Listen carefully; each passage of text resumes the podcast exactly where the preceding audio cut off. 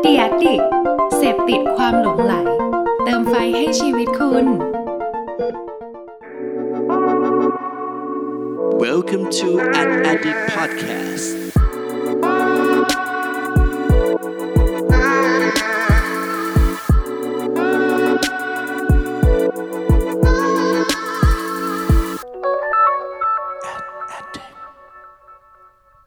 สวัสดีครับ ขอต้อนรับเข้าสู่ Addict Podcast ตอนที่ 80 กับผม เพิร์ดพงปติผาสุกยืดครับ วันนี้นะครับ เรื่องราวที่อยากจะมาชวนเพื่อนๆพูดคุยกันนะครับ ก็มาจากงานงานหนึ่งอีกแล้วนะฮะ โดยต้องบอกเลยว่างานนี้เนี่ยเป็นอีกหนึ่งงานที่ผมเนี่ยตั้งหน้าตั้งตารอคอยมากๆนะครับ เพราะว่าเป็นงานที่จัดโดยเอเจนซี่ชื่อดังระดับโลกแบบโอ้โห ถ้าพูดชื่อมาเนี่ยผมคิดว่าทุกคนเนี่ยก็น่าจะคุ้นหูกันแน่นอนนะครับ นั่นก็คือเอเจนซี่กรุ๊ป M นั่นเอง นะครับ โดยปกติแล้วนะครับในทุกๆปีเนี่ยทางกรุ๊ป M ประเทศไทยนะครับก็จะมีการจัดงานขึ้นมางานหนึ่งนะครับที่มีชื่อว่า Focal นะครับ โดยในปีนี้เนี่ยก็มีการปรับเปลี่ยนรูปแบบเล็กน้อยนะครับเพื่อให้ปรับให้มันเหมาะสมกับยุคสมัยนะครับมีการจัดทางออนไลน์แล้วก็ออฟไลน์นะครับแต่ว่าเนื้อหาต่างๆเนี่ยเรียกได้ว่าจัดเต็มมากๆนะครับเป็นการอัปเดตข่าวสารความรู้ต่างๆ ที่ทางลูกค้าแบรนด์ต่างๆนะครับรวมถึงนักการตลาดหลายคนเนี่ยควรจะอัปเดตกันมาก ๆ เลยทีเดียว นะครับ โดยในงานนี้ครับจริงๆมี session เยอะมากครับ แต่ว่ามีหัวข้ออันหนึ่งซึ่งผมคิดว่าน่าจะเป็นเรื่องที่หลายคนเนี่ยกำลังสนใจอยู่นะครับ นั่นก็คือ Future of Influencer Live Commerce โดยใน session นี้ครับได้รับเกียรติจากคุณเมย์นะฮะจากกัสข่าวนะครับที่จะมาแบ่งปันนะครับ case study แล้วก็เรื่องราวที่น่าสนใจต่างๆนะฮะแต่ว่ามีส่วนหนึ่งครับที่ผมรู้สึกว่าเป็นเรื่องที่สำคัญมากๆนะครับและอยากจะมาแบ่งปันเพื่อนๆ สั้นๆ ในวันนี้นะครับนั่นก็คือ 4 องค์ประกอบที่จะทำให้ไลฟ์ประสบความสำเร็จอะลองมาดูกันครับว่าจะมีองค์ประกอบอะไรกันบ้างครับ ก่อนอื่นที่เราจะเข้าไปที่องค์ประกอบต่างๆนะครับผมก็ขอเน้นย้ำอีกทีหนึ่งแล้วกันนะครับเพื่อให้เราเนี่ยเข้าใจตรงกันนะฮะว่าไลฟ์ที่วันนี้เนี่ยผมเจาะลึกในพอดแคสต์ตอนนี้เนี่ย หมายถึงไลฟ์แบบไหนนะฮะเพราะว่าปัจจุบันนี้เวลาเราพูดถึงไลฟ์นะครับมันมีไลฟ์หลายแบบมากๆนะครับอย่างที่ผมทำเองเนี่ยก็คือไลฟ์พูดคุยสัมภาษณ์นะครับคนที่น่าสนใจอะไรต่างๆนะครับในรายการ Addict Talk แต่ว่าไลฟ์วันนี้ที่เราจะพูดถึงนะครับคือ live commerce นะฮะหรือว่าการขายของผ่านทางช่องทางการไลฟ์นั่นเอง นะครับ โดยองค์ประกอบแรกครับที่จะทำให้การไลฟ์ไลฟ์แบบ live commerce ประสบความสำเร็จเนี่ยเนี่ยอย่างแรกครับนั่นก็คือการที่เราจะต้องมี KOL นะครับหรือว่า Key Opinion Leader ที่มี Level of Trust นะครับหรือว่าความไว้เนื้อเชื่อใจความน่าเชื่อถือเนี่ยสูง นะครับ เพราะว่าการที่สมมติว่าเราจะไลฟ์ขายของขึ้นไปนะครับ แน่นอนว่าหลายคนน่าจะคุ้นชินในการไลฟ์อยู่แล้วนะฮะว่าเฮ้ยถ้าสมมติว่าฉันเห็นไลฟ์ขึ้นมาอันนึงแล้วฉันอยากจะกดดูเนี่ยแน่นอนว่าอย่างน้อยมันต้องเป็นคนที่ฉันสนใจหรือว่าเป็นคนจากแบรนด์ที่ฉันชื่นชอบนะครับเป็นคนที่มีความน่าเชื่อถือ เป็นคนที่เฮ้ยฉันอยากจะติดตามอะไรบางอย่างของเขานะครับเพราะว่าสำคัญเลยนะฮะคนคนนั้นเนี่ยถ้าสมมติว่ามาสื่อสารแทนแบรนด์แล้วสื่อสารเกี่ยวกับสินค้าหรือบริการแล้วนะครับสมมติว่าามีคนมีคำถามขึ้นมาระหว่างการไลฟ์นะฮะ คนคนนั้นเนี่ยต้องมีความน่าเชื่อถือที่สามารถตอบคำถามต่างๆ ได้อย่างชัดเจนนะครับ แล้วก็ต้องมีไหวพริบ มีวิธีการอย่างไรในการดึงดูดความสนใจจากผู้ชมให้เขาเนี่ยอยากจะติดตามไลฟ์นั้นไปนานๆด้วยนะครับดังนั้นองค์ประกอบสำคัญอย่างแรกเลยนะครับ นั่นก็คือคนที่มาเป็น KOL หรือว่า Key Opinion Leader ในการไลฟ์นะครับจะต้องมีความน่าเชื่อถือ และต้องสามารถดึงดูดความสนใจได้นั่นเองครับ thank you และสำหรับองค์ประกอบอย่างที่2นะครับที่จะทำให้เรา live commerce ได้อย่างประสบความสำเร็จเนี่ย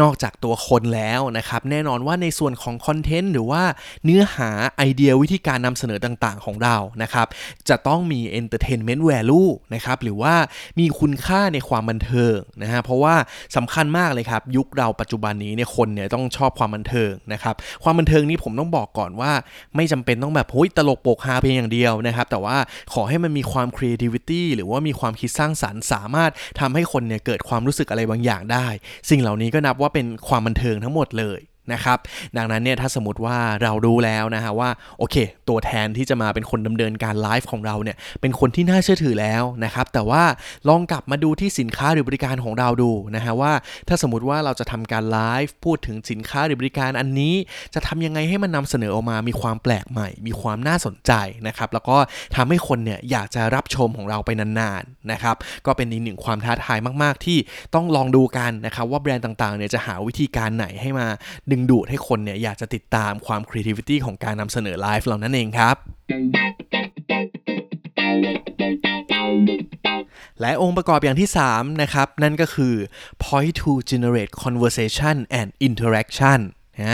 คืออะไรนะครับ เดี๋ยวผมจะอธิบายให้เข้าใจได้แบบชัด ๆ เลย นะครับ นั่นก็คือจากข้อแรกนะฮะองค์ประกอบอย่างแรกก็คือคนที่เป็นตัวแทนในการสื่อสารไลฟ์นี้เนี่ยต้องมีความน่าเชื่อถือ มีความดึงดูดความสนใจยังไงให้คนในอยากจะชมแล้วใช่ไหมฮะอย่างที่2เนี่ยอย่างที่ผมบอกไปนั่นก็คือความคิดสร้างสรรค์ที่เราเนี่ยจะต้องหาไอเดียหาวิธีการนำเสนอให้ไลฟ์นั้นเนี่ยมีความน่าสนใจมีความแตกต่างนะครับแล้วก็ดึงดูดให้คนเนี่ยเฮ้ยอยากจะดูต่อไปนะครับว่ามันจะเป็นยังไงในไลฟ์นี้นะครับแต่ว่าจุดสำคัญต่อไปนะฮะอย่างประโยคภาษาอังกฤษที่ผมบอกไปตอนต้นเนี่ย นั่นก็คือการที่เราจะต้องทำไลฟ์นี้นะฮะ แล้วทำยังไงให้คนดูเนี่ย มีความเป็นไปได้ที่จะซื้อสินค้าหรือบริการของเราด้วย นะครับ เพราะว่าบางทีเนี่ยโอเค เวลาบอกไปว่าโอ้โหทำไลฟ์มาอยากให้คนดูจนจบใช่ไหมครับ บางทีเราใส่ความบันเทิงแบบเต็มอิ่ม แน่นเอียดนะฮะทำให้คนโอ้โหอยากจะติดตามดูดูเพลินดูจนจบแล้ว แต่ว่าดันลืมไปนะครับว่าเฮ้ยจริง ๆ เราทำ live commerce แบบนี้เนี่ยเพื่อขายของนะครับ ดังนั้นเราก็ต้องหาวิธีการครับทำยังไงให้ระหว่างทางที่เราจัดทำไลฟ์เนี่ยมันมีจุด ที่ทำให้อยากจะดึงดูดความสนใจให้คนเนี่ยเข้าใจถึงสินค้าหรือบริการนะครับจุดเด่นต่างๆ ที่มันเกิดขึ้นนะฮะแล้วก็ทำให้คนเนี่ยอยากที่จะซื้อสินค้าของเรานะครับนอกจากนั้นเรื่องข้อมูลต่างๆ ที่เป็นแบบพื้นฐานนะครับในการให้ข้อมูลว่าเฮ้ยคุณสามารถซื้ออะไรยังไงได้บ้างการจัดส่งมีรายละเอียดอะไรยังไงเนี่ยแน่นอนครับก็ควรจะมีประกอบอยู่ในไลฟ์อีคอมเมิร์ซต่างๆ ของเราเนี่ยเช่นเดียวกัน นะครับดังนั้นข้อที่ 3 นี้ครับก็คือสำคัญเลยฮะว่าเราเนี่ยจะต้องทำให้คนดูมีความเป็นไปได้ที่จะซื้อ product ของเราด้วยครับ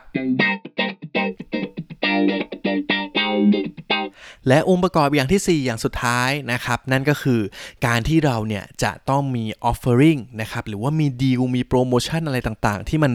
ดีนะฮะ แล้วก็ตอบโจทย์ความคาดหวังของผู้ชมที่เขาเนี่ยเข้ามาดูไลฟ์ในครั้งนี้ แล้วก็อยากจะได้อะไรกลับไป